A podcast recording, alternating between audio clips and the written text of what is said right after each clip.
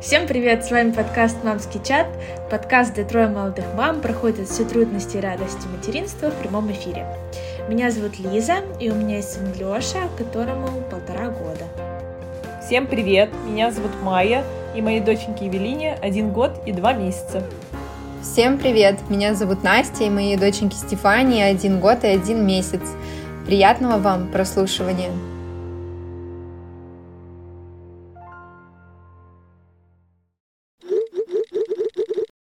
Что, девочки, у нас снова сегодня особенный выпуск.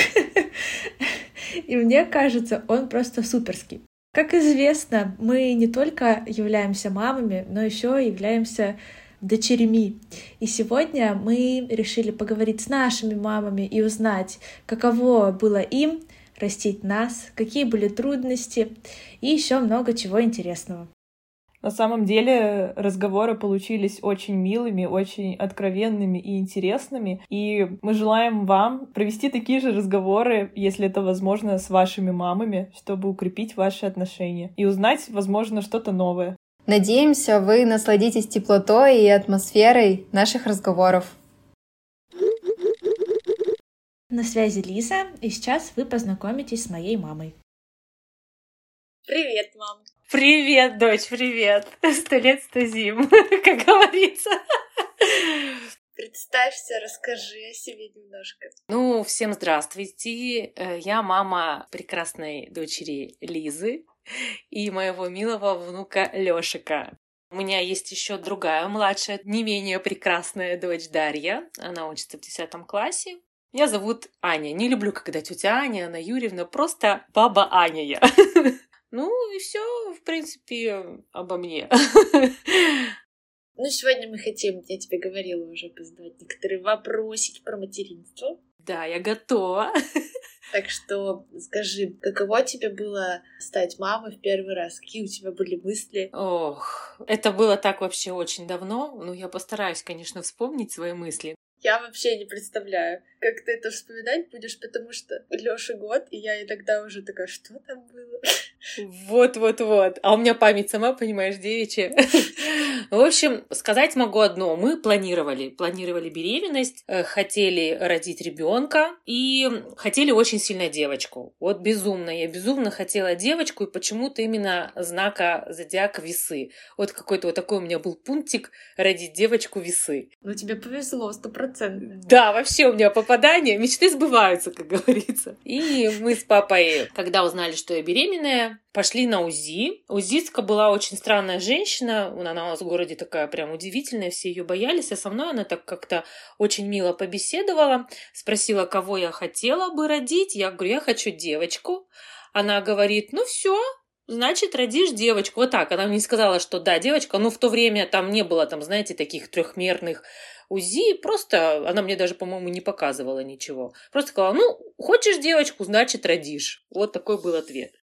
Очень долго мы думали с твоим именем. Э, я изначально хотела это имя, папе почему-то не нравилось, но потом что-то, видимо, у него там случилось, и Елизавета Дмитриевна, сочетание очень было красивое, и, в общем, наконец-то у нас родилась ты. Ой, когда мне тебя принесли в роддом, вот я вот эти ощущения прям помню.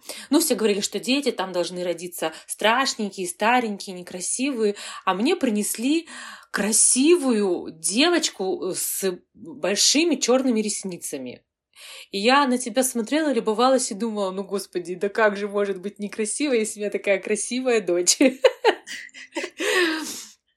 А, я еще, когда я рожала, на тот момент дети не лежали с родителями, я э, лежала в палате одна, нас было четыре мамочки, мы все были первородки. В то время не было интернетов, там какие-то были у нас э, штуки, ну, типа журналов мы там как будто бы читали там. И вас приносили четыре раза в день на кормление, мы вас там старались прикладывать грудью, и вас уносили. И когда приносили тебя, например, ты у меня орала. Вот этот час ты у меня все время орала. И я никогда не забуду, я хожу с тобой вот по палате, ты орешь, и я думаю, господи, пройдите быстрее ее заберите уже.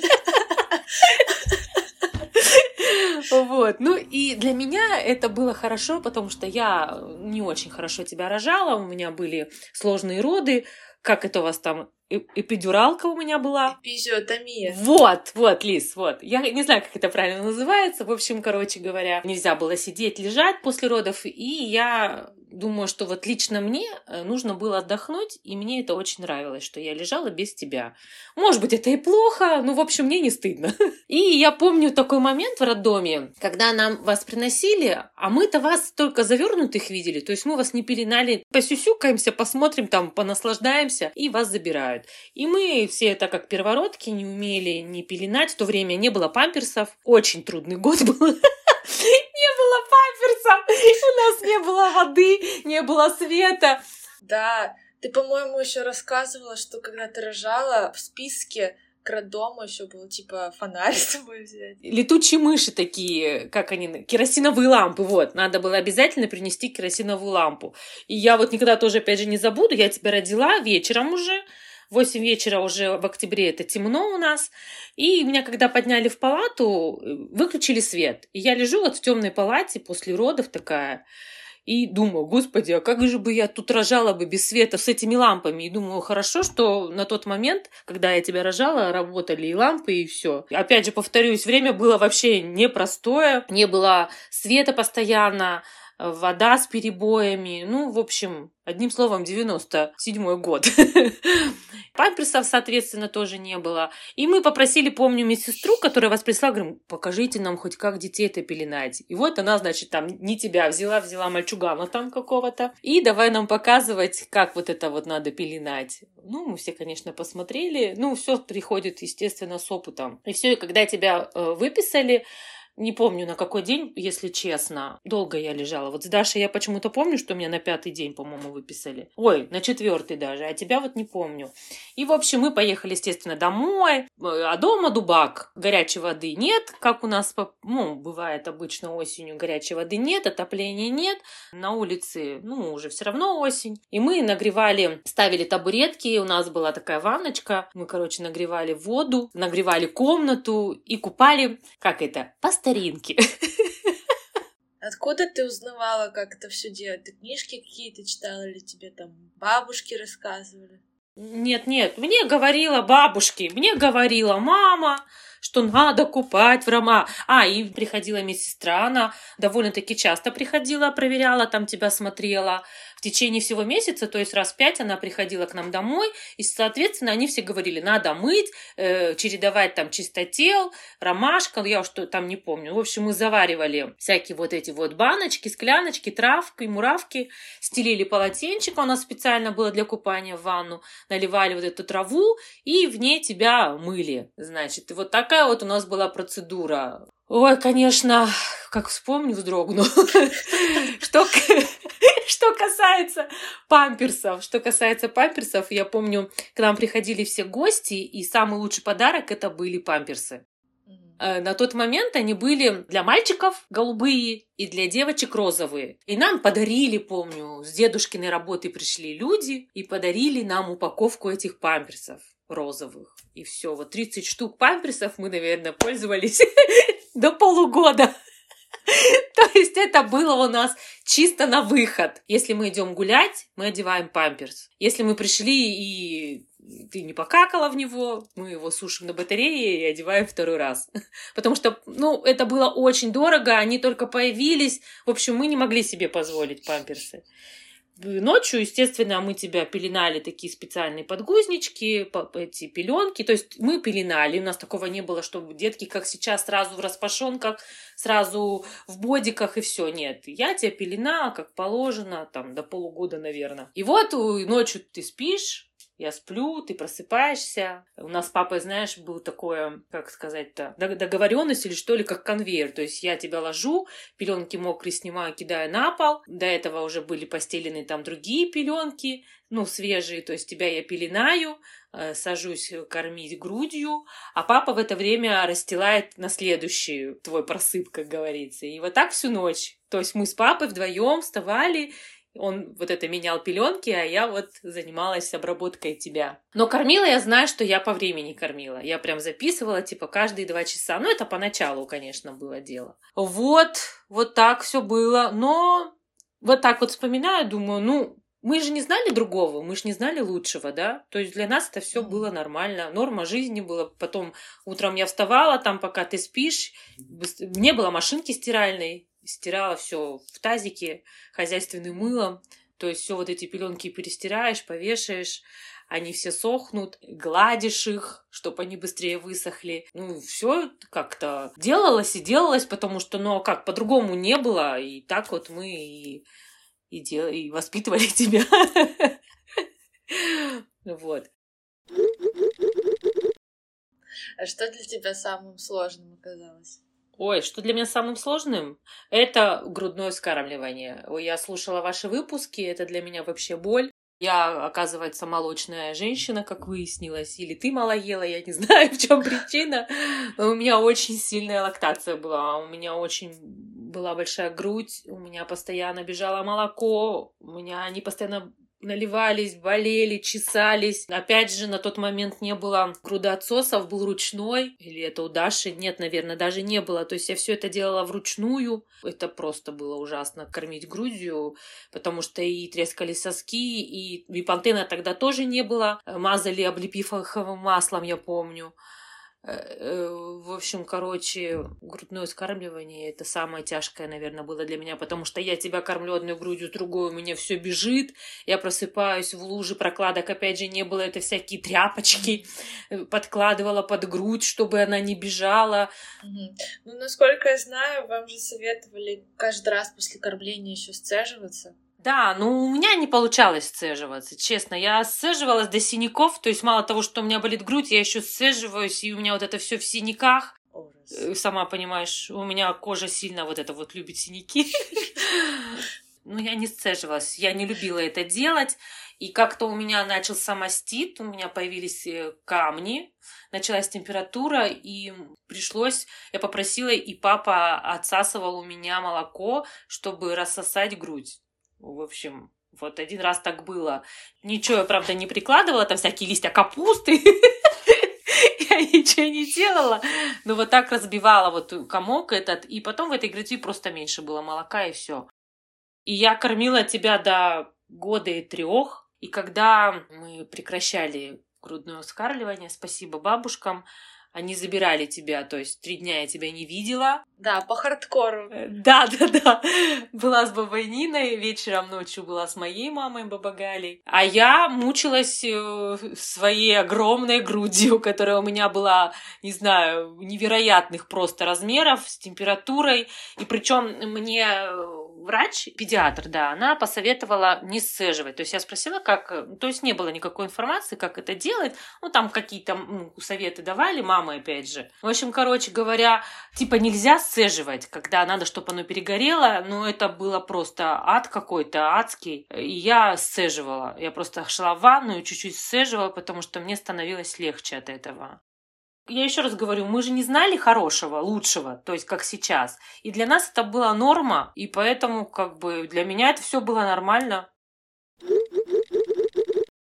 Как тебе кажется, отличаются ли сегодняшние мамы от мам вашего поколения? И чем? Ну, во-первых, у вас очень много полезных всяких штук, вещей, начиная памперсы, влажные салфетки, всякие грудоотсосы, что там еще прокладки для мам, э, для грудей я имею в виду, там всякие термометры даже у вас не такие, у нас для купания, например, там и все такое. То есть даже Джонсон Бэби, присыпки. Нет, наверное, все-таки присыпки уже Джонсон Бэби были, я думаю, когда ты была, да. Но опять же, они были очень дорогие. Ну, мы не могли себе позволить. Ну, многие не могли себе позволить. Молодые, во-вторых, у вас очень много можно где посмотреть, почитать, интернет. Что-то случилось сразу в интернете. Как покупать правильно ребенка? Как там то сделать? Даже вот я, например, сравнивала, как выкупали. Ну, ты сама знаешь, у нас с тобой были разногласия по многим причинам. Там, например, я говорю, на, мы делали так. Ты говоришь, мама, мы так не делали, да, то есть как бы... И я чуть-чуть была не согласна с этим, ну, потому что я же, типа, вас воспитала, родила, и все же нормально, почему сейчас так не надо, да? Но глядя на то, что как бы, ну, в принципе, ты же не делаешь вред своему ребенку, значит, как бы все нормально. То есть, например, то, что ты Лешу не купала в ванночке, например, для меня это вообще шок был бешеный. То есть как ты там не купала его во всяких ромашках? Что там еще? Там не давала воды ему, например, водички попить. Это тоже для меня был шок. Я тебе открою тайну, когда я могла, тогда я давала ему водички. Ужас, мама. А, чуть-чуть не успела, конечно, я тебя увидеть беременную очень, конечно, хотела, но не, не получилось, не, не застала. Лешик поторопился чуть-чуть. Да. Но, по крайней мере, мне я очень рада была, что я его понянчила, покупала, поусыпляла э, и все такое. Ой, да, я как рада была, на самом деле. Сначала я как-то думала, что, наверное, не стоит тебе приезжать, что у нас такие будут первые недели адаптации друг к другу. А на самом деле круто, что ты приехала. Это была такая большая помощь. Да, конечно. Потому что, например, когда ты родилась, э, нянек было валом. То есть приходила мама, я мама, свекровь приходила, ну, папина, тетя твоя приходила, Димина сестра приходила. То есть это все приходили, все что-то делали, стирали, полоскали, гладили, даже кушать готовили. То есть, ну, это было каждый день. А у тебя я понимаю, что если я сейчас уеду, ты останешься одна с ребенком, и это, конечно, очень тяжело быть одной. Я, конечно, там не говорю, что там прям постоянно, ну, мне кажется, каждый день. Мама каждый день точно приходила. Ну и когда постарше ты была, то есть э, бабуля забирала тебя ночевать, мы там могли пойти спокойно в гости, тебя оставить, то есть жили как бы полноценной жизнью. Ага. А, слушай, а когда тебе вот стало легче, когда ты почувствовала, что все? Да я что-то вот честно и даже и не помню, что мне было тяжело. Хорошо. Вот, я не знаю, мне как-то вот, я сильно не парилась. Вот просто, ну, появилась ты, и все, и так, значит, и надо. Когда, наверное, через месяц. Ого, так быстро. Я думала, ты скажешь там лет в пять. Нет, нет, нет. Ну, понятно, что когда ты пошла в первый класс, конечно, мне уже с тобой стало легче. Нет, когда вот этот самый месяц привыкания вот этот, и я, мне кажется, вот он был не 30 дней, а 50 этот месяц. Он такой был длинный, вот бесконечный этот месяц. А потом почему-то мне кажется, что я, наверное, просто привыкла, и все. И все, и просто наслаждалась, наслаждалась тобой. Как-то вот, как будто вот сейчас, я вот вспоминаю, мне как будто и не было тяжело. Понятно. А с двумя сложнее, чем с одним. Я всегда говорю, смотря какая разница. Я не представляю вообще маму, у которых двойняшки, сразу в роддоме надо прям сразу мать-героиня. Мгм. Двое детей, вот, и погодки, и два года, и три года разница, мне кажется, это настолько тяжело, что один ребенок как бы еще, ну, три годика маленький, и тут другой маленький, не знаю. Я родила, у вас, Даша, разница восемь с половиной лет, ты уже достаточно взрослая, то есть ты могла сама лечь спать, сама покушать, сама одеться, то есть особо мне за тобой ухаживать не надо было. Вот, и когда родилась Даша, единственное, я все переживала, ты, наверное, это тоже знаешь, что ты подумаешь, что мы тебя любим меньше. Вот для меня вот это было, вот я прям боялась, боялась, чтобы вот главное, чтобы Лиза не подумала, что мы ее меньше любим. И я тебе все время, Лизонька, ты понимаешь, она маленькая, я, наверное, думаю, ты помнишь, она маленькая, она не может сама покушать, и я старалась знаешь, э, усыпить ее и пойти чуть-чуть провести с тобой время. А так, нет, ты мне помогала. Лиза, принеси воды. Лиза, подай то. То есть ты у меня была девочка на побегушках, как говорится, в хорошем, в хорошем смысле этого слова. Слушай, я этого не помню даже. Ты была помощница. То есть Лиза, там отнеси пеленки, Лиза, принеси памперс. То есть ты мне вот насчет этого помогала. И вот именно с тобой и с Дашей мне было несложно, потому что, я думаю, у вас между вами большая разница была. А как тебе быть бабушкой? Ой, бабушкой это вообще... Во-первых, это другое вообще совсем другое ощущение быть бабушкой. Ну, я такая бабушка, знаете, на расстоянии. Ну почему? Вы довольно хорошо с ним справляетесь и часто видитесь. Да, мы, конечно, стараемся, да. Ну, у нас очень коммуникабельный внук, слава богу. Он не капризуля, не привязан к маме, нету такого, что прям ему маму и все. Хотя вот последний раз, когда ты была, он чуть-чуть, конечно, стал за тобой гоняться. Но так он очень компанейский, то есть он может поиграть и, и ну, как бы, там, мы для него каждый раз новые, наверное. То есть он каждый раз нас узнает. О, люди опять какие-то интересные. Ну и он очень сильно меняется. Да, да, да. Каково мне быть бабушкой? Мне быть бабушкой очень хорошо когда Лёша только родился в первые его месяцы, и я снимала видео, и мы там идем гулять, и шел сильный снег, и мама про меня говорит, вот, на моего ребенка снег падает, и я говорю, и на моего ребенка, и моя мама такая, и на Лизиного ребенка. Я когда к тебе приехала, когда ты только родила, я не могла никак осознать, что это мой внук. То есть я говорю, я приехала к своей дочери, а у нее есть ребенок.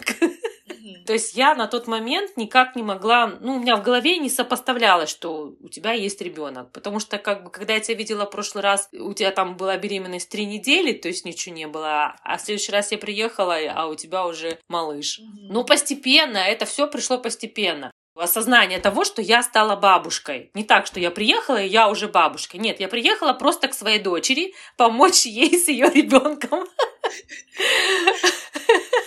Ну, потому что я понимала, что это будет тяжело, потому что тебе помочь, в принципе, ну, Дима-то понятно, но я имею в виду, что кроме Димы-то больше и некому. И я когда приехала, говорю, я не сразу поняла, что я бабушка, то есть осознание бабушки пришло у меня не сразу. Как тебе кажется, я похожа с Лешей, как я была в детстве и как он сейчас?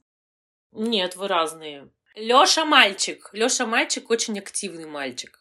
Ты девочка, ты немножко другая. Ты у нас такая милая девочка всегда была, как говорили, куколка. Ты, конечно, не была тихоней, нет. Тебе везде надо было лезть, что-то там потрогать. Ну, я за, за тебя никогда не перематывала шкафы, то есть ты не лезла в шкафы. Но ты и не сидела на месте. То есть ты бегала, прыгала, скакала, вот это вот, ходила. Ну, вы немножко разные. Я говорю, потому что он мальчик, а ты девочка. Вот я думаю, в этом вся разница. Но ты тоже очень любила книжки. Мы с тобой читали книжки постоянно. Ты рано начала разговаривать. Ну, достаточно рано, я думаю. Лёша тоже уже там произносит некоторые слова, еще месяц, и он начнет там уже тебе предложение говорить. Мама, дай, например, да? Ну, я не знаю, не могу сказать, похож ли он на тебя. Ну и в завершение у тебя есть прекрасная возможность пожелать что-нибудь. Ну, дорогие слушатели, самое главное, не бойтесь. Не бойтесь рожать, воспитывать своих детей. Не бойтесь быть плохими мамами, потому что, ну, не сделав неправильно, ты не поймешь, как правильно. Вот так вот. Все равно ты для своего ребенка всегда будешь стараться делать лучшее. Кому-то кто-то посмотрит и скажет, ой, так она неправильно делает. А ты же делаешь так, как ты считаешь нужным. Вот я говорю так же, вот как про тебя, да. То есть, ну ты вот, мама, так не надо. Ну, все, я старалась как бы не лезть. Ну, конечно. А, вот еще самое главное, быть другом своему ребенку. Вот и все. Спасибо вам большое, что поговорила сегодня. Мне было очень интересно послушать. Ой, Лизунечка, мне очень было приятно, что ты меня позвала. Я, честно, очень волновалась, переживала. А так все как-то легко прошло э, воспоминаниями. Нахлынуло что-то меня. Э, очень было приятно вспомнить, как это было. Потому что все равно мы же редко вспоминаем, как это было. А ты была очень милым ребенком. Не доставляла мне практически никаких хлопот. Я же тебе говорю, мне как будто бы вот прям и не было тяжело. Вот такие дела. Дорогие слушатели, на связи Майя, и сейчас вы познакомитесь с моей мамой Еленой. Всем привет! Меня зовут Елена, и моей дочке Маюше 24 годика. Вы услышите историю, в которой есть боль, испытание, осознание, но при этом в ней есть надежда и любовь, а еще открытие, что мамы очень сильные существа. Такой отдельный вид людей, которые как супергерои готовы на все ради ребенка. Приятного вам прослушивания. Итак, мама, расскажи, пожалуйста, в какой момент ты полноценно почувствовала себя мамой? Когда забеременела, родила или вообще спустя годы? Ну, доченька, я тебе вот расскажу свои ощущения. Конечно. Именно вот э, те ощущения истинно верные, когда я могу точно сказать, что я себя почувствовала мамой. Угу. Ну, это произошло, когда тебе было два года и три месяца. Прям так это, четко помнишь? Да, я четко это помню, потому что в этот день ты у меня пошла. О. Это были твои первые шаги. А, и с этими первыми шагами, вот если представить как бы так вот э, какую-то такую скорлупу, и ребенок как бы из этой скорлупы, как маленький детеныш, э, вылезает. У тебя началось все в два года и три месяца.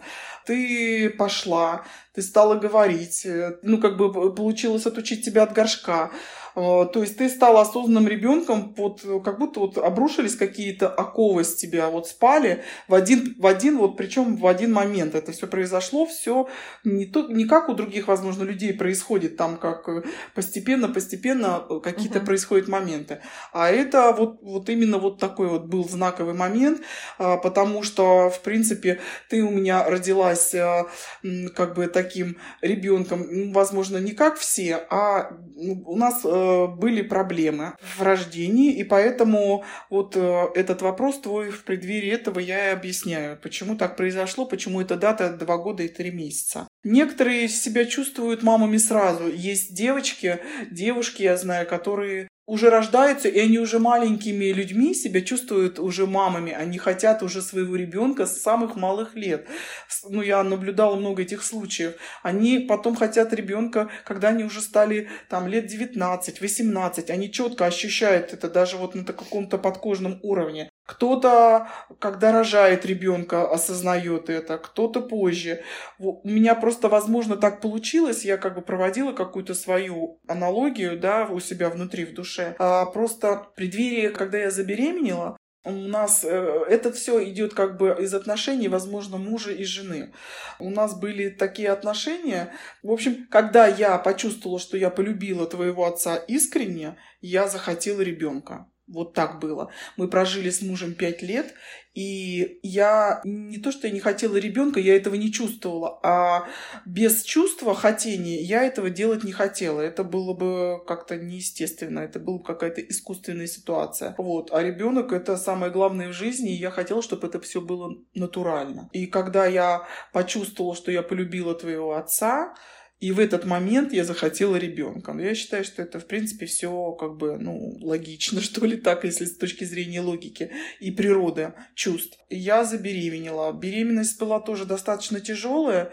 А, было много всяких нюансов во время беременности, как бы ощущений. Очень я плохо себя чувствовала, у меня был сильный токсикоз.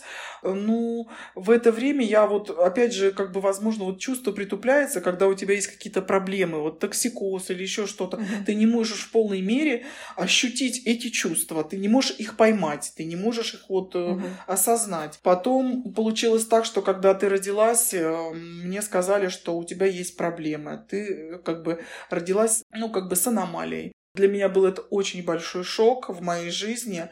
Все эмоции и, возможно, положительные чувства, которые испытывают все люди, я их не испытывала. Для меня просто как бы как закрылся какой-то, какая-то дверь во что-то лучшее, и я погрузилась во тьму, во тьму страданий, переживаний и ощущение того, что безысходности какой-то на начальном этапе, потому что было очень страшно, что же дальше, потому что аномалия была достаточно серьезная, и никто мне не мог на данном этапе объяснить, что и как все будет происходить.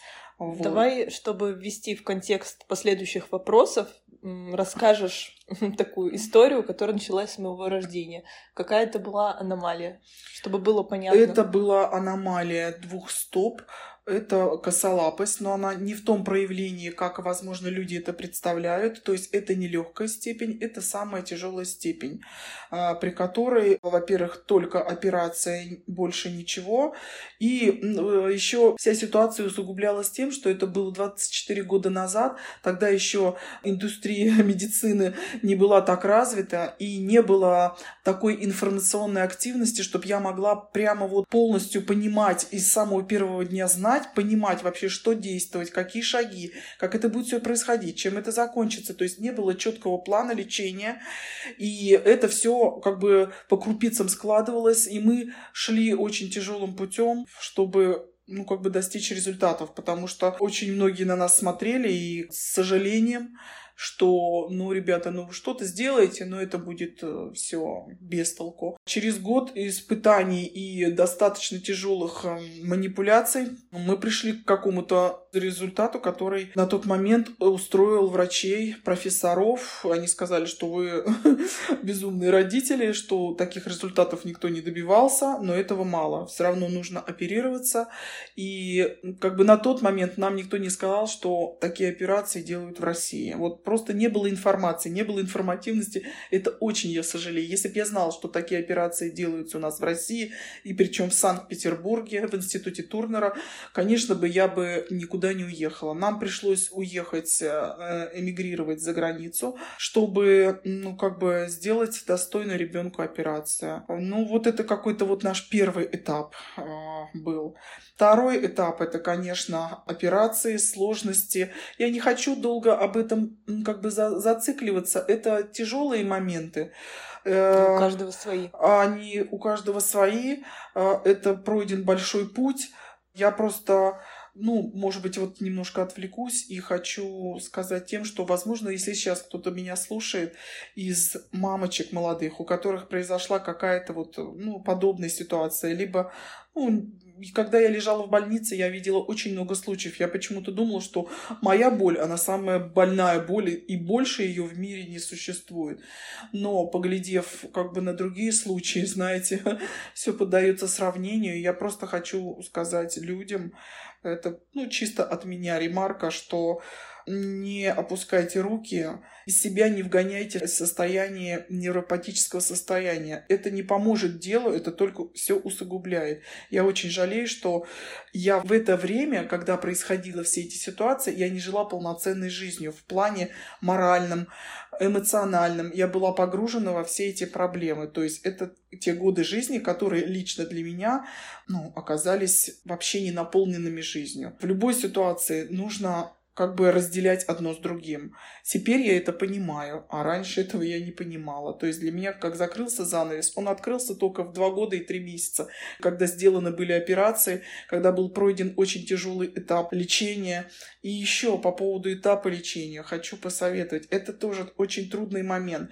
когда врачи, вот два врача, и тебе нужно выбрать правильный э, момент лечения. Вот такое тоже можете, можно столкнуться с этим. Один врач говорит одно, другой врач говорит другое. А ты как мать должна выбрать правильный результат. Это очень большая ответственность, это очень тяжело. Единственное, что могу посоветовать при каком-то вот у кого-то, если случается какая-то ситуация, невозможно не такая, как у меня, намного легче. Вы чувствуете свое сердце, вы чувствуете внутреннее свое ощущение. Обязательно. Оно будет самое правильное. У меня произошла такая ситуация, я немножко забегаю вперед, лечение как бы, которое произошло позже, и мне пришлось выбирать. И я просто на интуитивном уровне выбрала того врача, который предлагал мне такой момент лечения. А другой врач предлагал инновацию, что на моем ребенке будут ставить эксперименты вот, инъекции, которые бы привели, к, возможно, к результату. Как потом впоследствии оказалось, было доказано, что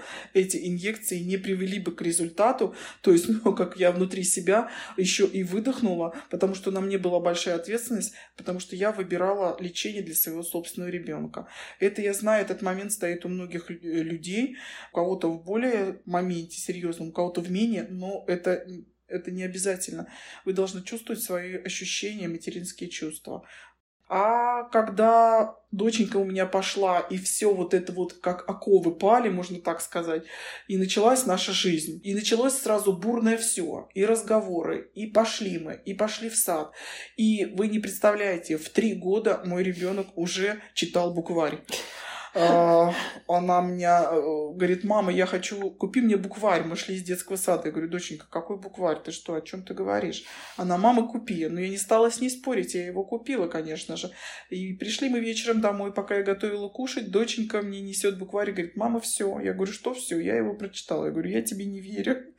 Вот. Оказалось это правдой. То есть, как бы, э, когда ребенок, возможно, находился долгое время в, ко в коконе в каком-то, да, в своем, он, возможно, копил силы и накапливал энергию и какие-то моральные физические моменты, и он просто все выдал. То есть с трех лет у нас уже были, ну, как бы мы учились в детском саду, специалисты нам сказали, если ваш ребенок тянется к знаниям, обязательно не обрубайте, идите вперед. Насильно заставлять ни в коем случае нельзя. И так получилось, что мой ребенок вот начал жить такими большими шагами, вот резкими. И с трех лет у нас уже были репетиторы по математике, по русскому. С пяти лет у нас репетитор по английскому. И в шесть лет мы уже пошли в школу. Вот, поэтому хочу сказать мамам, у которых есть проблемы в самом начале рождения детей, заболевания, вы не отчаивайтесь, вы идите вперед. Кто идет вперед, он обязательно дойдет до той точки. Любое состояние ребенка, я в этом глубоко уверена, неважно какой сложности, малой или большой, можно выправить и сделать жизнь ребенка более комфортной и правильной и здоровой. Однозначно. Это только нужно проводить работу. И не загоняться, самое главное, не уходить в депрессию. Это важно, потому что ребенку ты нужен со светлой, здоровой головой, с, с хорошими мыслями и, как говорится, с позитивом. Мы преодолели все эти трудные моменты в начале жизни, при том, что я очень плакала, когда э, первый раз мы оперировались, и я никогда не забуду слова врача израильского. Он мне сказал, что «что вы плачете? Скажите спасибо, у вашего ребенка есть мозги». Я тогда этого не понимала, значение этих слов. Теперь я это очень понимаю. Если у твоего ребенка есть мозги, если все хорошо с психикой и нормально, все остальное можно откорректировать, и твой ребенок будет полноценным членом общества, даже более чем. Поэтому мы добились таких больших результатов. Ну, как бы, может, это не скромно говорить, но из того, что было, и то, что стало, и в физическом плане, как бы мы шли, прошли очень долгий путь. А, операции, спицы, ну, много было моментов до того, что сейчас мы имеем в результате. Нет, э, ребенок это чистый лист. Вот что ты нарисуешь на этом листе, то и будет в жизни его. Все те краски, которые ты вот раскрасишь его жизнь, дашь ему, э, это будет все только в плюс. Я как мама считаю, у меня есть такие три пункта, которые незыблемы, обязательны всегда для ребенка. Это питание, образование и любовь.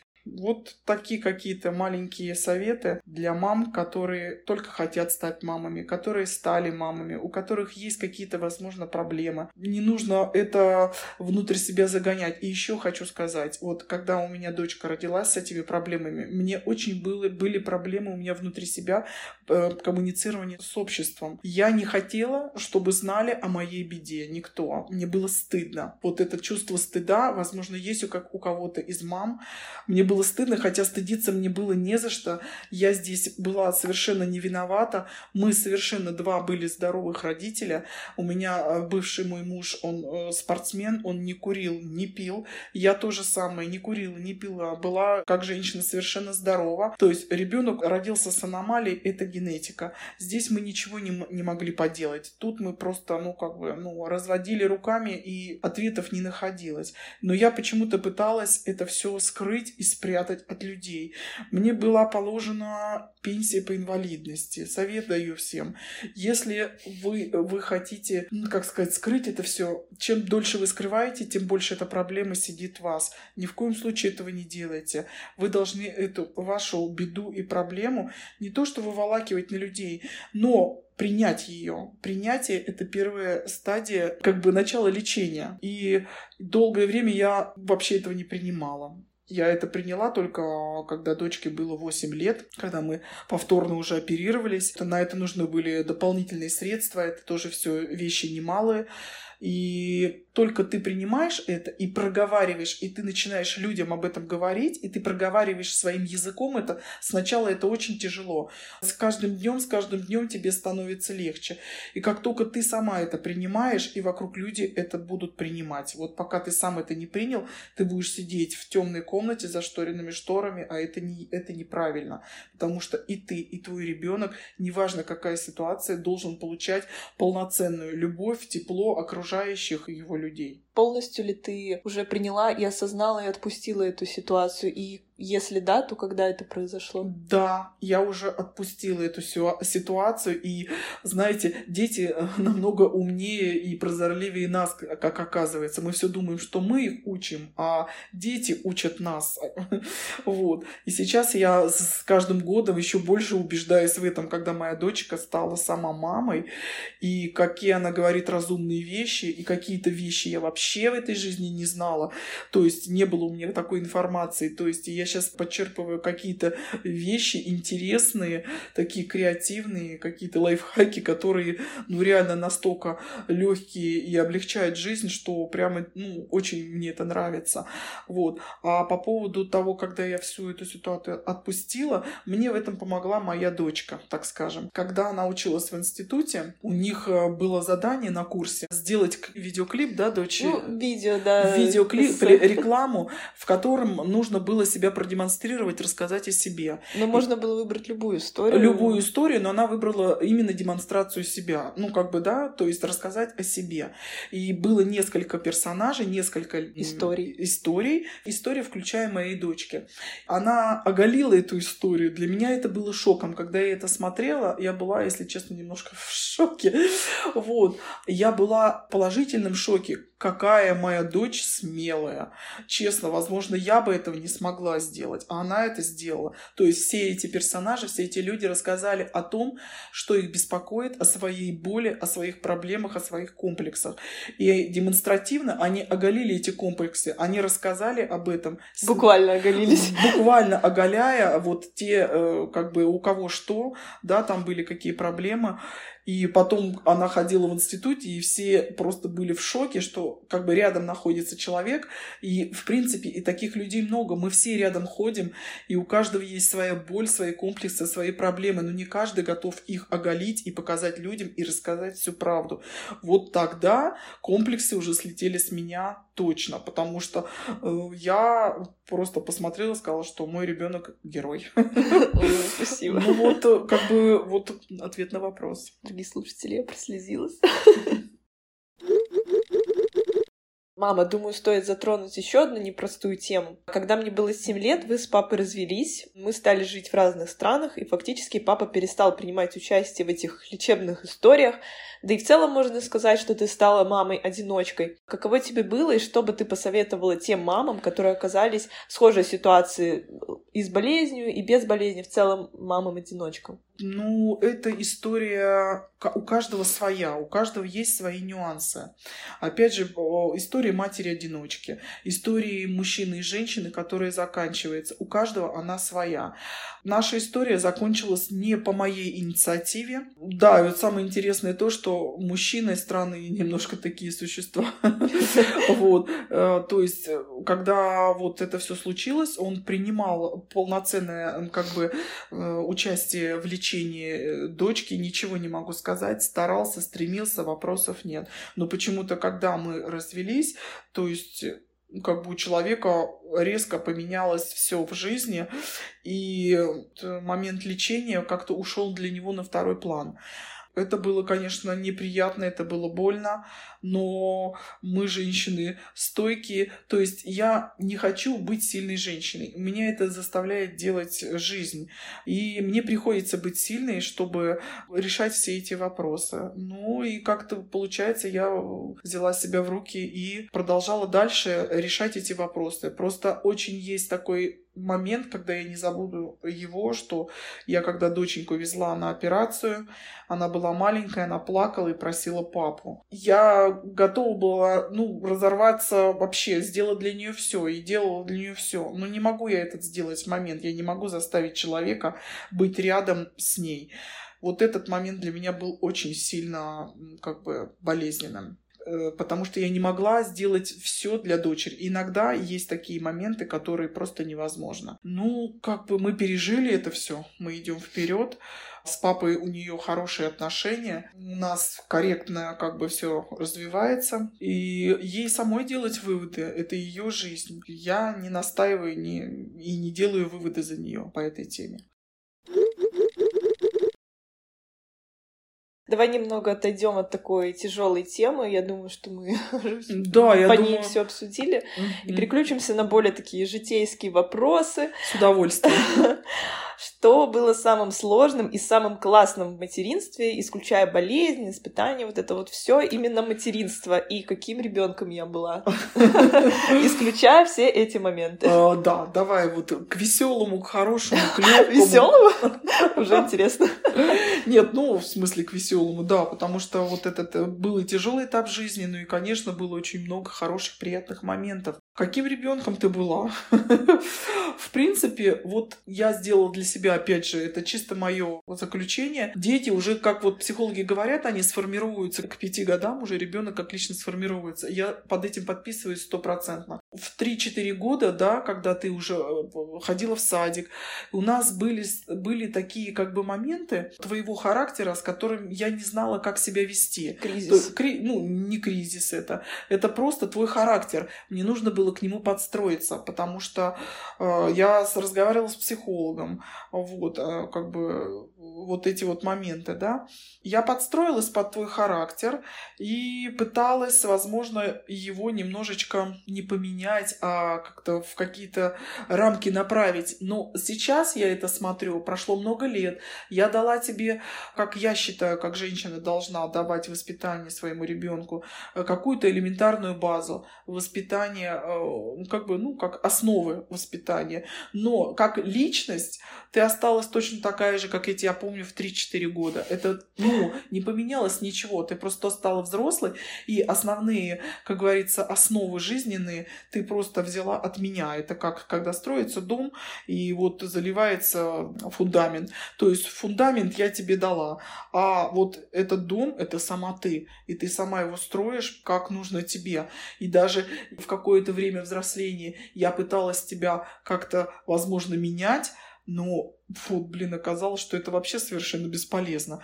Личность, она и есть личность, вот даже с такого возраста. Вот не поменялось ничего. Вот ты такая же, как и в 3-4 года. Вот не знаю, как еще объяснить. В общем, делать себе удобного ребенка не нужно. Да, да, да, да. И я могу сказать, что не нужно этого делать. Не нужно делать из детей самих себя.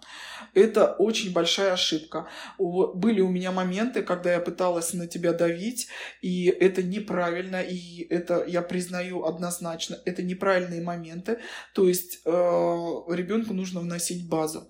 А вот личностные моменты, характерные моменты, ребенка нельзя обрубать. И такой еще могу совет дать. Э, э, больше слушайте желания своего ребенка и больше ему давайте инициативы. Я, возможно, обрубала инициативу э, своего ребенка в каких-то моментах, и это неправильно. Сейчас уже прошествии столько лет я это понимаю. А поняла я это почему?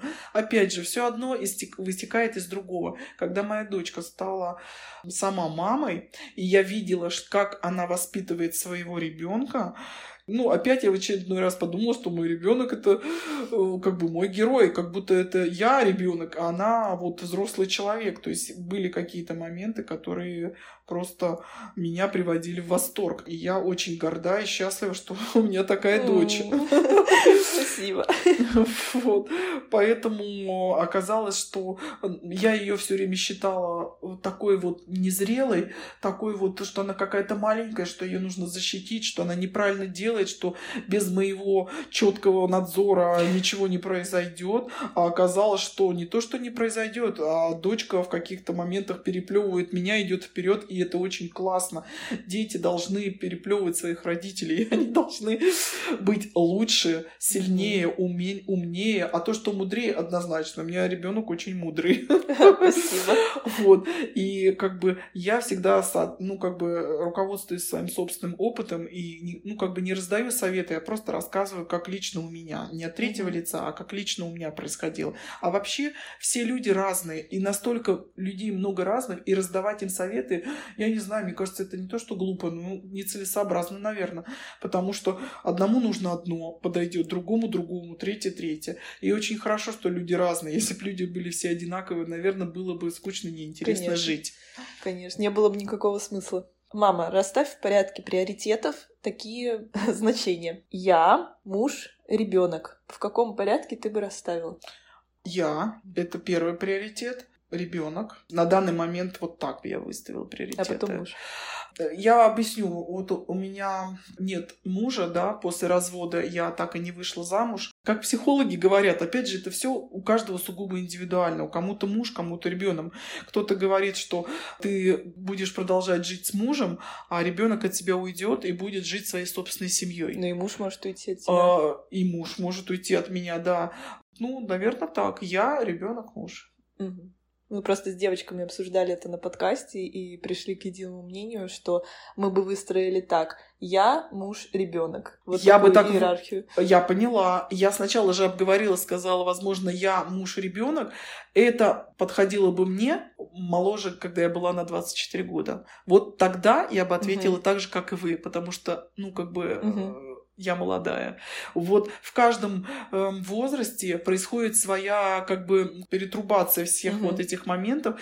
И как вот есть вот, например, фильм. Один фильм ты смотришь, да, в одном возрасте у тебя так, в угу. другом возрасте у тебя мышление меняется, один и тот же фильм, твое мышление... Я даже знаю, про какой ты говоришь. Ну, как... Секс в большом городе. Как вариант. Вот. И не, не только. Вот. И поэтому мы меняемся в процессе жизни. И наши э, отношения тоже меняются. И все может поменяться. Угу. Поговоришь Жизнь... с тобой через 24 года? Конечно. Вот. Жизнь непредсказуемая, я абсолютно это понимаю. Поэтому и спросила тебя. Хоть мир и меняется сейчас, представление о воспитании тоже, но надо признать, что мы еще находимся в достаточно патриархальном обществе. Вот как ты считаешь, как нужно воспитывать девочку сейчас, какие ценности прибивать? Женщина должна стремиться замуж или строить карьеру, быть самодостаточной, или быть прям суперхозяюшкой. Я назвала сейчас одни из самых таких популярных архетипов, конечно, но что вот ты думаешь сейчас, как бы ты воспитывала? Что значит как? Я тебя уже воспитала. Я могу рассказать, Хорошо, да, э, э, что я, как говорится, в твою душу и в твое сердце вкладывала. Значит, э, стремиться замуж, по-моему, такого не было. Ты не помнишь такого. Я считаю, что... Скорее наоборот. Х- быть ска... самой за себя и всегда рассчитывать только на свои силы. Это однозначно. Женщина должна быть реализована. Не надо никогда, как говорится, перетягивать одеяло в какую-то сторону. Угу. Можно же какую-то избрать золотую середину середину. Но ведь это, мне кажется, золотая середина, я всегда ею руководствуюсь вообще во всех делах и каких-то поступках. Не надо делать никогда перебора ни в каких вещах, ни в одну, ни в другую сторону. То есть ну, можно как-то достичь всего и быть счастливым. Вот. Не выбирая что-то одно, то есть не быть категоричным в, в чем-то. Также по поводу э, замужества.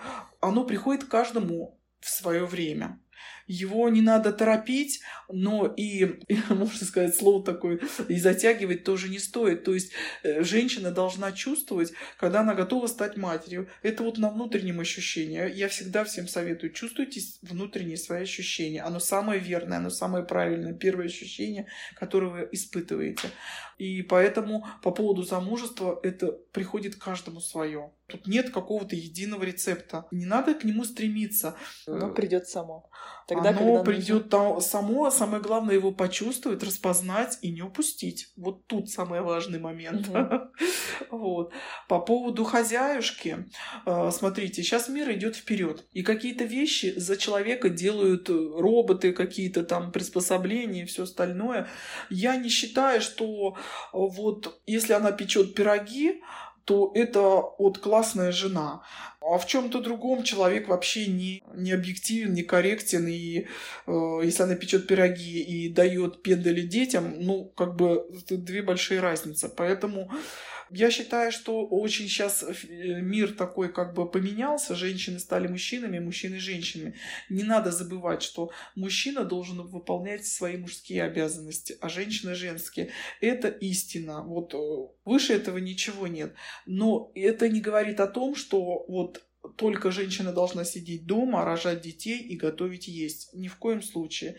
Сейчас нужно быть самореализованной. Самореализованная женщина, счастливая женщина. И у нее все ладится и в семье, и с ребенком, и с мужем. Мама, спасибо, что согласилась поговорить со мной открыто. Надеюсь, что твой опыт кому-то поможет. Я очень надеюсь, что если кто-то меня услышал, и какое-то одно-два слова, вот иногда бывает, вот одно слово зацепит и перевернет всю твою жизнь. Я очень надеюсь, если мой опыт, мои какие-то душевные как бы здесь э, разговоры кому-то помогут, сделают э, чью-то жизнь легче, хотя бы на, на мгновение, я буду очень рада и счастлива. Спасибо всем. Еще хотела добавить э, такой очень важный момент э, для всех. Ведь все наши страхи, все наши комплексы идут из детства. И потом в, в жизни мы, возможно, себя в чем-то не реализуем из-за них. Самое смешное, что, ну, они есть у всех. И я просто провела такой анализ, и вот с дочкой совсем недавно мы разговаривали по душам, и я узнала, какой у нее самый большой такой страх, комплекс, то, что она помнит из детства. Это не самый большой, мам. Это просто первое, что пришло в голову. Ну, для меня, как бы, я просто вот этого даже не поняла и не заметила, а для ребенка, для моего, это стало на долгие годы вот каким-то таким неосознанным моментом. Я просто задумалась над этим, что нужно с детьми, возможно, как-то то, что мы делаем, как-то немножко отслеживать в своей голове, то, что мы говорим, потому что для ребенка, возможно, потом в будущем ты проронил пару фраз, а ребенок потом всю жизнь мучится над этим. И я стала вспоминать свои страхи из своего детства. И нет, самое интересное, что когда э, ты мне сказала об этом, я такая была очень удивлена, как так? Я думала, это какая-то ерунда, а оказалось для тебя это не ерундой. И также в точности у меня было с моей мамой, что э, какие-то вещи, которые она мне говорила, и они мне на всю жизнь запали в душу, и для меня это был самый большой страх в детстве, а, когда ей спустя много-много лет, сейчас моей мамуле 75 лет, и совсем недавно мы разговаривали, и я ей говорила про этот страх.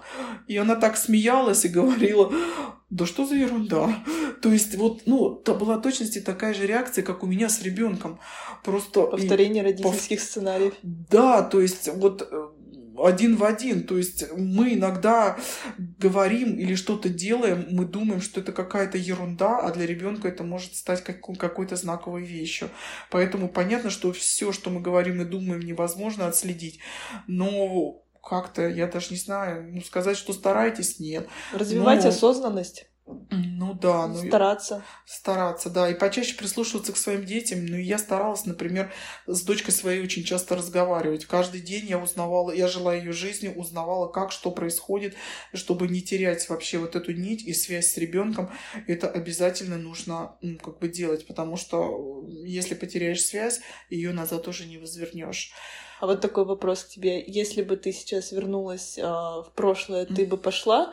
А, к психологу, прорабатывать э, какие-то свои моменты, чтобы не нанести однозначно. таких же моментов ребенку. Однозначно, однозначно, боже мой. Люди у нас просто немножечко, ну, еще недостаточно продвинутые в этом плане, да. В этом ничего плохого нет. Психолог — это как врач, он помогает тебе справиться с твоими вопросами. Не он за тебя их решает, ты сама их решаешь. Просто он подвигает тебя, он как-то складывает твой пазл в голове, и как когда он реально складывается, все, решается проблема, и она уходит и больше не возвращается. Это я могу судить по собственному опыту. Вот, когда у меня произошел с мужем развод, я еще пять лет э, у меня были вот эти вот э, сумасшедшие э, загоны, так скажем, да, сумасшедшие моменты, которые я не могла. Я сильный человек, я всегда себя считала сильным человеком, но иногда сам человек не может себе понять, и здесь нужна помощь. И когда уже прошло пять лет, и с очередным загоном я уже сказала, все, Лена, это невозможно, ну, это уже перебор. Пять лет – это перебор. И когда я пришла к психологу, за три месяца я решила свой вопрос. Боже мой, и все. И этот вопрос закрыт. Я могла, я просто очень жалею потерянные годы. Я могла в эти годы полноценно жить, быть счастливой, встречаться с мужчиной и быть счастливой и полноценно жить жизнью своей. А я не жила, я существовала в каком-то своем загнанном мире. Боже мой, люди, если у вас случаются какие-то моменты, вы сами не можете справиться, не комплексуйте, ничего в этом плохого нет, только хорошее. Зато потом вы будете себя чувствовать ну, нормально. Только единственное, что я всегда говорю по поводу врачей и психологов, вы только наводите справки. Не надо идти к первому встречному поперечному, который попался у вас там в интернете или по какой-то скидке. Потому что есть какие-то такие моменты, которые, ну, нужно... На этом деле экономить нельзя. Ты мне всегда говорил, что ну, на здоровье... Здоровье, конечно, на здоровье, да, здоровье, обучение, питание, образование, это, ну, это столпы. Э, на этом нельзя экономить и стараться, прежде чем что-то сделать, подумать. Вот такой простой совет. Как бы все, наверное. Ну что, мамочка, добро пожаловать к нам на подкаст. Очень рада, что сегодня мы с тобой вместе записываемся. Расскажи, пожалуйста, нашим слушателям о себе. Да, спасибо за приглашение, за такую возможность. Меня зовут Юлия, мне 44 года. У меня две замечательные дочери, Анастасия и Софья. Какого возраста твои дочери? Ну, у меня большая разница между доченьками. Одной 24, а другой 11. Мы тут, знаешь, в приветствии обычно с девочками еще месяца считаем, говорим нашим детям год и месяц, год и два, полтора. Ты считаешь месяца? Как, как давно перестала считать месяца своих детей? Как-то, наверное, это бы звучало, ну, не совсем не так, как-то, наверное, 27 24 года и 11... 24 года и 11 месяцев. Ну, месяца, наверное, лет после трех точно уже не считаешь. Это уже проходит в турборежиме, поэтому месяца протекают значительно быстрее, чем в первые годы. В первый годик, во второй. Вот, поэтому уже не считаю. Мамочка, у меня такой к тебе вопрос. Расскажи, пожалуйста, каково тебе было стать мамой первый раз? Ну, это, скажем, немного волнительно.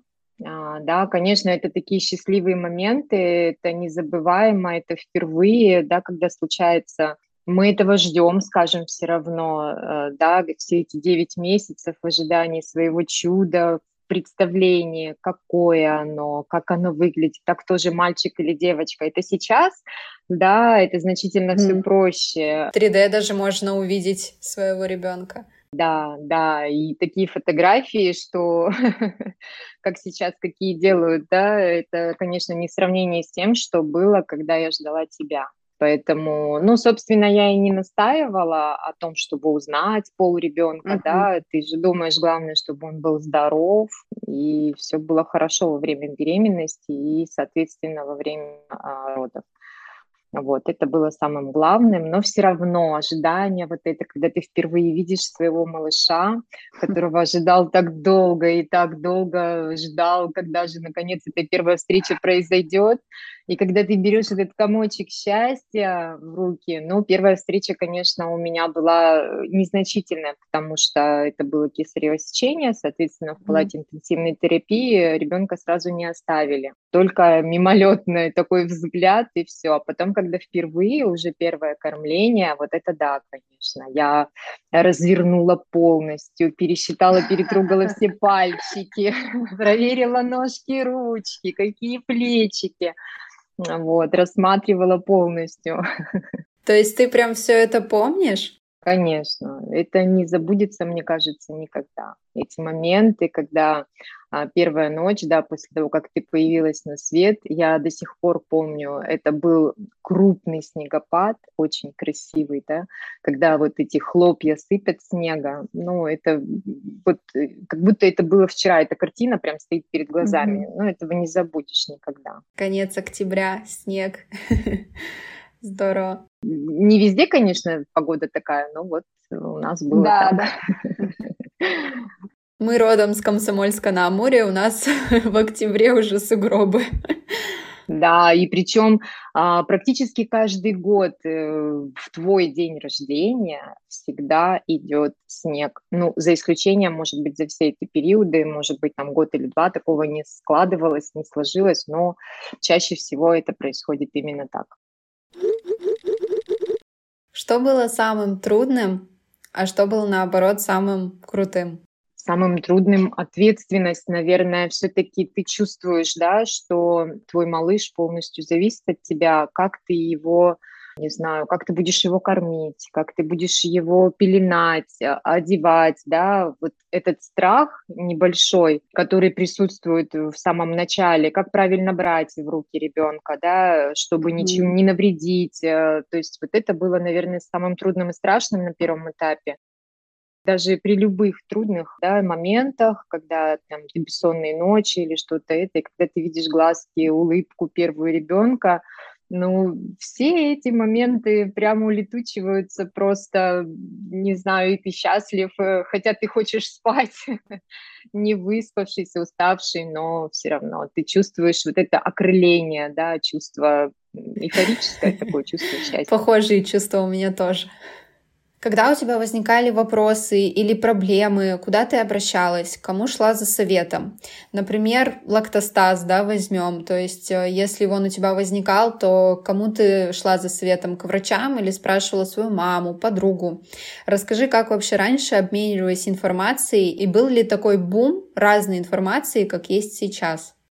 Нет, конечно, такого потока информации не было. И сейчас, конечно, настолько много специалистов и в этой области, и в разных других. Раньше такого не было, конечно. В первую очередь мы прислушивались э, к родителям, да, естественно, в первую очередь мы шли к ним за советом с какими-то вопросами, с какими-то проблемами. Ну и, соответственно, подруги, да, кто тоже, допустим, становились э, мамами, мы обменивались своими какими-то переживаниями, опытом, а как это происходит у тебя, как это происходит у тебя.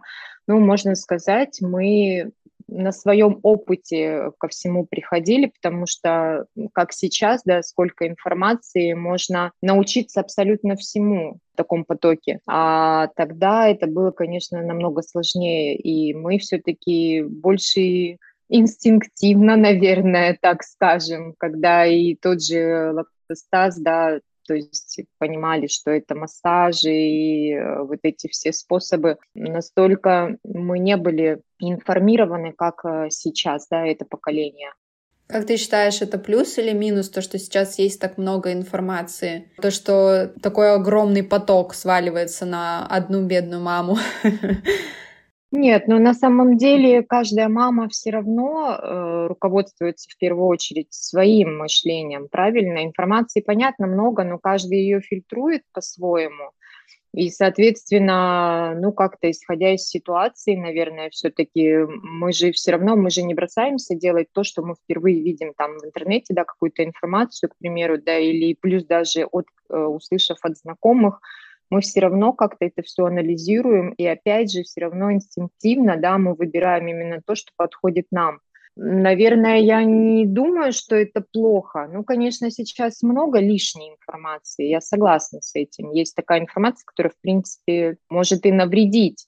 Это правда. Хотя я думаю, что это неплохо, это хорошо, наоборот что ты можешь сравнить, что ты можешь как-то проанализировать, потому что есть же не только информация, mm-hmm. но и есть, так скажем, прям непосредственно результат от той информации, которую какой-либо человек получил. Mm-hmm. И поэтому на основе того ты выбираешь именно тот способ, который подходит тебе, да, который ты же понимаешь, который действительно полезная информация, а которая информация та, которую можно просто пропустить. Это, мне кажется, это очень хорошо, что сейчас столько информации, столько специалистов, когда ты не как ранее, да, ты не знал, куда обратиться. Mm-hmm. Действительно, вот бывали такие моменты, когда ты не знаешь, как поступить правильно.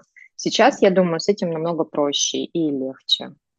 Да, но тут, знаешь, еще такой момент, что многие мамы доверяют э, всем специалистам, которые есть, например, в Инстаграме, а при этом не всегда эти специалисты компетентны, да, на сто процентов, то есть мы никогда не можем быть уверены в их дипломах, образовании, в той информации, которую они дают, и вот в этом, знаешь, может быть крыться какой-то подвох, потому что ты правильно сказала, что нужно все равно все анализировать и подвергать сомнению, критическое мышление включать.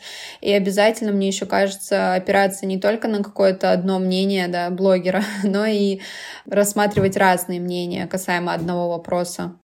А было ли у тебя такое, что когда твоя подруга посоветовала тебе что-то, и ты сделала так, как она говорит, а результат был плачевный? Ну нет, на самом деле такого примера у меня нет, потому что э, я все равно, опять же, да, как и говорила ранее, не поступала именно так, как мне говорят, советуют, да, я все равно же анализировала и понимала, правильно это или неправильно. Не всегда, может быть, я оспаривала, да, точку зрения, mm-hmm. там, допустим, одного человека и мою, ну, к примеру, да, угу. просто выслушивала совет, это иногда все равно помогает проанализировать даже, как правильно поступить, потому что, угу. услышав э, мнение одного человека, другого, и как бы взять свое мнение, да, ты все равно как-то приходишь к правильному решению. Да, но чтобы прийти к правильному решению, нужно иметь, знаешь, э, какие-то знания в голове, какие-то примерные, да, представления о каком-то процессе. Вот, например, сейчас у каждой мамы, которая готовится стать э, мамой, либо уже мама, есть такая, знаешь, стопка книг, которую она прочитала, а, ну, к примеру, да, и вот было ли у вас такое, то есть читали ли вы книги вот так вот в захлеб о материнстве, а, о детях, об уходе, о заботе, давай даже о психологии поговорим, читали ли вы такие книги? Ну, начнем с того, что ранее, может быть, я не настолько сильно интересовалась, но мне кажется, столько не было информации и на бумажных носителях тоже, как, как сейчас, mm-hmm. да. Но, конечно, мы интересовались, мы что-то читали, мы где-то что-то искали информацию, да, как правильно делать mm-hmm. это, как правильно то. Но раньше все равно э, методы были другими. Mm-hmm. Раньше очень туго пеленали детей. Ну Сейчас, ну, да, насколько да. я знаю, этого не делается. Поэтому все было абсолютно разным, но в большей степени все равно, если я вспоминаю, да, свое первое материнство, я полагалась э, все-таки больше, наверное, на информацию, которую я принимала, да, от родителей, от своей мамы, mm-hmm. от кого-либо из родственников, нет, понятно, что-то было прочитано мной, да, но угу. больше все-таки информации я получила от мамы. А были ли какие-то имена на слуху, то есть э, имена каких-то педиатров, ну, опять же, известных, да, которые книги пишут, которые дают какую-то информацию другим мамам? Вот сейчас, знаешь, говорят, Комаровский рекомендует при такой-то температуре купать, Комаровский рекомендует так-то, так-то, Петрановская говорит вот это. Ну, то есть идет какая-то отсылка, знаешь, к разным специалистам. Вот не было, да, такого в ваше время? Я же говорю, столько не было информации, столько не было потока, да, и, может быть, я не права, может быть, это было так тогда, но я этого не знаю. Второе материнство – это да, я сейчас говорю именно о первом материнстве. Да, да? Второе материнство у меня а, разница большая, да, между вами, между доченьками. И это совершенно разные миры. Mm-hmm. Я так даже это скажу, потому что mm-hmm. совершенно все по-другому происходило, как было с тобой и как с Соней. Разница в 13 лет, и она огромнейшая оказалась, как было mm-hmm. с тобой и как с ней. Как ты отметила уже, у нас с моей сестрой Соней довольно большая разница. Я родилась в 90-е, а Соня родилась в 2011 году. Скажи, чего не было со мной и что облегчило твое материнство с Соней? Я слышала разные истории, как раньше, например, памперсы сушили на батарее и одевали их только в поликлинику. Было ли такое у тебя со мной? Слушай, ну интересно, да. Нет, я, конечно, не сушила памперсы, но что мы их покупали поштучно, такое было. Mm-hmm. То есть мы приобретали, да, не как сейчас упаковками. Раньше они продавались, насколько я помню, только в аптеке у меня не было возможности покупать упаковками. Мы приобретали памперсы по несколько штук э, и использовала в основном, да, вот для похода в поликлинику, либо если мы куда-то едем на далекое расстояние в гости. Но я не скажу, что это минус. Мы просто быстрее старались приучить детей к горшкам. Это, можно сказать, плюс большой.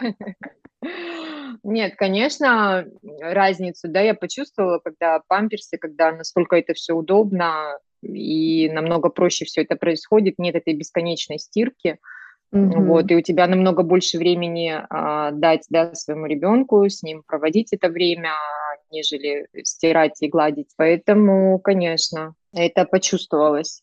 Знаешь, в интернете есть такой прикол э, в ТикТоке, э, где в одном из видео девушка такая стоит возле посудомойки, смотрит на нее и думает, а может быть у меня на самом деле все хорошо, ну в том плане, что она посуду не моет руками, а все делает за нее посудомойка. И вот про время ваше я также думаю, когда у меня происходят какие-то трудности, знаешь, и я смотрю, что у меня есть памперсы, у меня есть, э, не знаю, какие-то новомодные вот эти все гаджеты, девайсы, да, для детей, бутылочки, молока отсоса, до чего только сейчас нет. И я такая думаю, а может быть у меня все на самом деле хорошо? Мне знаешь, что хочется тебе сказать на это? А ты знаешь, что раньше машинки были стиральные, не автомат? Да, я помню, как э, была такая доска металлическая, а, рельефная, такая Нет, волной. Ну ты так уж глубоко-то не копай. Были Но такие стиральные машины, которые не отжимают белье, которые просто стирают, а ты потом отжимаешь, отдельно полоскаешь, развешиваешь. Э, вот. Был такой небольшой момент в моей жизни, когда я пользовалась такой стиральной машиной. Ну, потом, слава богу, да, был автомат, и стало все намного проще и круче. Конечно, плюс если взять еще посудомоечную машину, нет, на самом деле это вообще, конечно, намного облегчает жизнь. Еще раз повторюсь, uh-huh. что uh-huh. есть возможность больше проводить с ребенком, да, как бы обучать его, развивать его.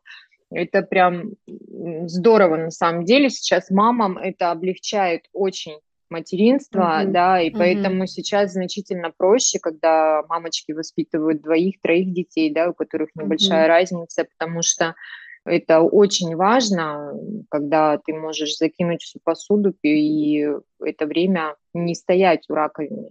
И также со стиркой белья. Я прям вам завидую сейчас, скажем так. Понимаю, я, я могу вообще понять твою зависть на сто процентов. Скажи, пожалуйста, а вот э, вам было очень тяжело, насколько я понимаю, я просто вот сравниваю, знаешь, нам тяжело, и я как представлю, сколько быта на вас тогда сваливалось. И вот такой вопрос. Сейчас очень много говорят про внутреннее состояние мамы, да, очень много идет заботы к маме. То есть сейчас все такое мамоцентричное в нашем мире. Ну, то есть а, действительно люди стали обращать внимание на то, что материнство это тяжело, что это декрет это не отпуск и все прочее, и все прочее. И вот вопрос в том, что обменивались ли вы с подругами вашими переживаниями, или же вам некогда было грустить и депрессовать? Да, конечно, нам было некогда грустить и депрессовать. Это вот как ты правильно да, начала, с чего? Состояние души. Mm-hmm. Это зависит не от проблемы сложностей, да, это зависит mm-hmm. от человека, а, какое состояние у него души. Ты правильно говоришь. Как бы там трудно ни было, ты мама, да, ты счастлива, у тебя есть твой малыш, и неважно, сколько ты сегодня одну тарелку помыла или десять, э, это все зависит от тебя, да, мы сами создаем свое настроение, мы сами создаем свой мир, так скажем. Поэтому, да, может быть, было сложно, но я не думаю, что как-то что-то поменялось относительно состояний душевных, да, у мам. Uh-huh. Нам просто тогда, да, было сложно, там, со стиркой, с этой уборкой, да, больше домашнего быта, но у нас же не было сравнения. Да, вы не знали альтернативы. Поэтому, когда у тебя нет сравнения, ты это воспринимаешь как норму. И у тебя все хорошо на самом деле. Сейчас вот, да, мы, у меня есть с чем сравнить, и, конечно, я сравниваю и понимаю, насколько было бы проще, если бы это был другой год, да, с тобой, когда и было бы, конечно, было бы полегче, было бы проще, но все равно все хорошо. Мы очень много гуляли, очень много времени проводили на улице. Я не знаю, как сейчас мамы, но смотрю, что все гуляют с детками, и все хорошо. То есть времени даже больше остается на то, чтобы да, провести больше времени там же на свежем воздухе с ребенком. То есть э, такого понятия, как послеродовая депрессия, у вас не существовало? У меня нет. А у твоих подруг? У подруг тоже нет. Мы, э, у нас, э, допустим, у меня с одной из подруг, да, была разница, вот у старшей детки мы э, вместе, да, у нас была разница с вами в несколько месяцев, поэтому мы много времени проводили вместе. Поддерживали. Да, то есть это была своего рода поддержка, хотя мы, понятно, что там оговаривали какие-то свои сложности, трудности, там кто-то где-то не выспался, кто-то где-то что-то устал. Это все понятно. Э, нет, у нас не было никогда, мне кажется, ну, я не припоминаю, чтобы было каких-то депрессивных состояний или что-то в этом роде. Мы старались поддерживать друг друга и держались, как могли. Вы молодцы вообще. Как вы это прошли? Да, сейчас вспоминаем с улыбками. И всегда, когда собираемся на какие-то праздники, сейчас мы тоже, конечно, на расстоянии только общаемся, так как э, проживаем в разных регионах теперь, да. Но всегда, мне кажется, мы вспоминаем, какими вы были, и вспоминаем это всегда с улыбкой. А у тебя был такой период после родов, когда ты сказала, все, пожалуй, вот один ребенок и хватит с меня? Слушай, нет, такого не было. Потому что трудно, да, потому что как-то сложно. Нет, угу. из-за этого не было. Я ребенок один в семье, у меня нет ни брата, ни сестры, и я, видимо, поэтому всегда знала, что у меня будет не один ребенок. И угу. поэтому так я точно не думала никогда. Угу. Хорошо. Расскажи, а какой я была в детстве? Есть ли схожести сейчас со Стешей? Да, интересный вопрос. Это, конечно, сложно сравнивать тебя и Стешу, но да, схожести есть. Э, ты всегда была такая серьезная, а, терпеливая. То есть вот серьезность, знаешь, когда бывает такая не по возрасту. Угу. А, ребенок маленький, но у него такой взгляд взрослый, серьезный, да, и вот у Стеши я тоже это наблюдаю. Ну, не знаю, такая не детская серьезность, строгость, можно сказать, такая небольшая. Вот, наверное, пока только в этом я вижу схожесть между тобой и ей. Ну и, наверное, все-таки целеустремленность тоже есть, такое упорство какое-то добиться именно того, что я желаю. а шкодливость. Я в шоке, что ты про это молчишь. Мне моя тетя все детство рассказывала про мои шалости, и я сейчас смотрю на Стешу, как она везде старается лазить и тоже шкодить, и я думаю, о боже, пожалуй, я пожну скоро. То, что какая я была в детстве, я увижу это на своем ребенке. Пока, наверное, я вижу только то, что я назвала. Может быть, это просто происходит чуть по-другому, ну, возможно, может быть, чуть позже я ну замечу эти сходства. Вообще, Стеша еще пока маленькая, чтобы анализировать, так сказать, нас. Давай поговорим про твое материнство, которое есть у тебя сейчас, потому что, опять же, разница у нас с Соней большая, и ты до сих пор еще активная мама. Если один птенец выпорхнул уже из э, гнезда, то Сонечке это еще пока предстоит. Каково тебе быть мамой подростка? С какими трудностями ты сталкиваешься? Знаешь, э, я бы не сказала, что это прям большие трудности, да. В принципе, общение с подростком это всегда сложно. Но хочу сказать одно. А, сейчас мне уже немного сложнее найти с ней общий язык. В некоторых моментах контакт, да. И все-таки я думаю, наверное, что это разница из-за возраста. Это больше зависит, наверное, от меня так как э, с возрастом мы все равно меняемся, да, особенно, ну, как бы разница большая. Когда я воспитывала тебя, я была значительно моложе, и мне было э, легче, да, в плане того, что я могла с тобой играть продолжительное время.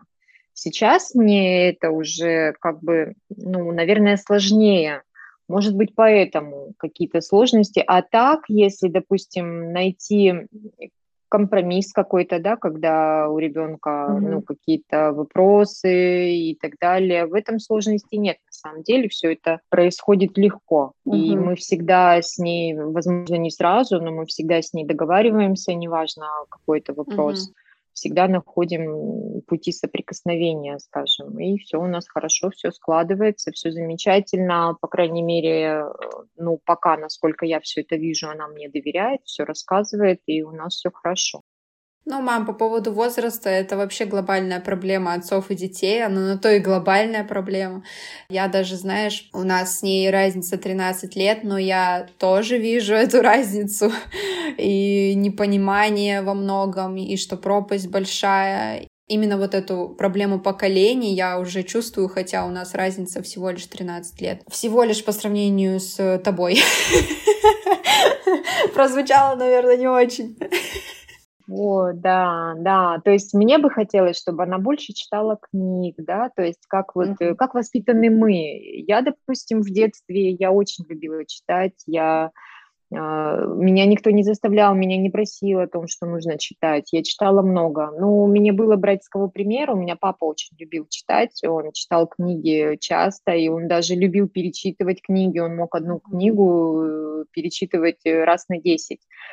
Вот, поэтому я не знаю, возможно, я просто взяла пример, да, и я читала некоторые книги, я очень любила, я читала в захлеб сама меня никто не просил об этом. А сейчас это поколение, да, оно больше все-таки информацию воспринимает глазами и ушами. Uh-huh. Они не все сейчас читают, а хотя очень бы хотелось, uh-huh, uh-huh. потому что это развивает и речь, да, и мышление, то есть кругозор, потому что книга, ну, я считаю, что это очень хороший источник информации mm-hmm. и развития. Да, но тут, знаешь, стоит сделать скидку на то, что у нынешних детей сейчас, э, я не знаю во сколько раз, ну, в 3, в 4, в 5 раз больше информации сейчас к ним поступает, чем поступало к тебе в твоем детстве, либо в два раза больше, чем ко мне в моем детстве, поэтому, конечно, у них мозг работает совершенно по-другому, и в этом и проблема отцов и детей, потому что когда я была маленькая, я помню, знаешь, мы там с тобой ругались или еще что-то, у меня там в голове мысли, вот я так со своим ребенком, вот я всегда буду понимать своего ребенка,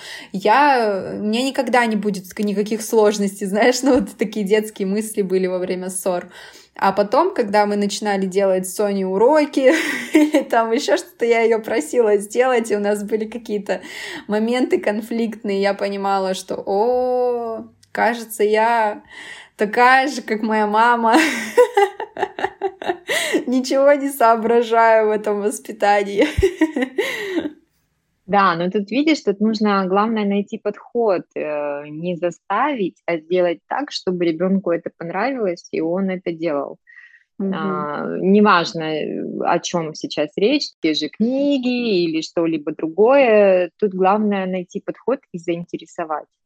Вот. Угу. Также с уроками понятно, что никто, мне кажется, никогда не хотел их делать. Хотелось гулять, развлечься, заняться какими-то своими делами, интересами, но вот до сих пор нам приходится делать уроки. Ну хорошо, давай последний вопрос тебе задам. У нас с тобой, на мой взгляд, потрясающие отношения.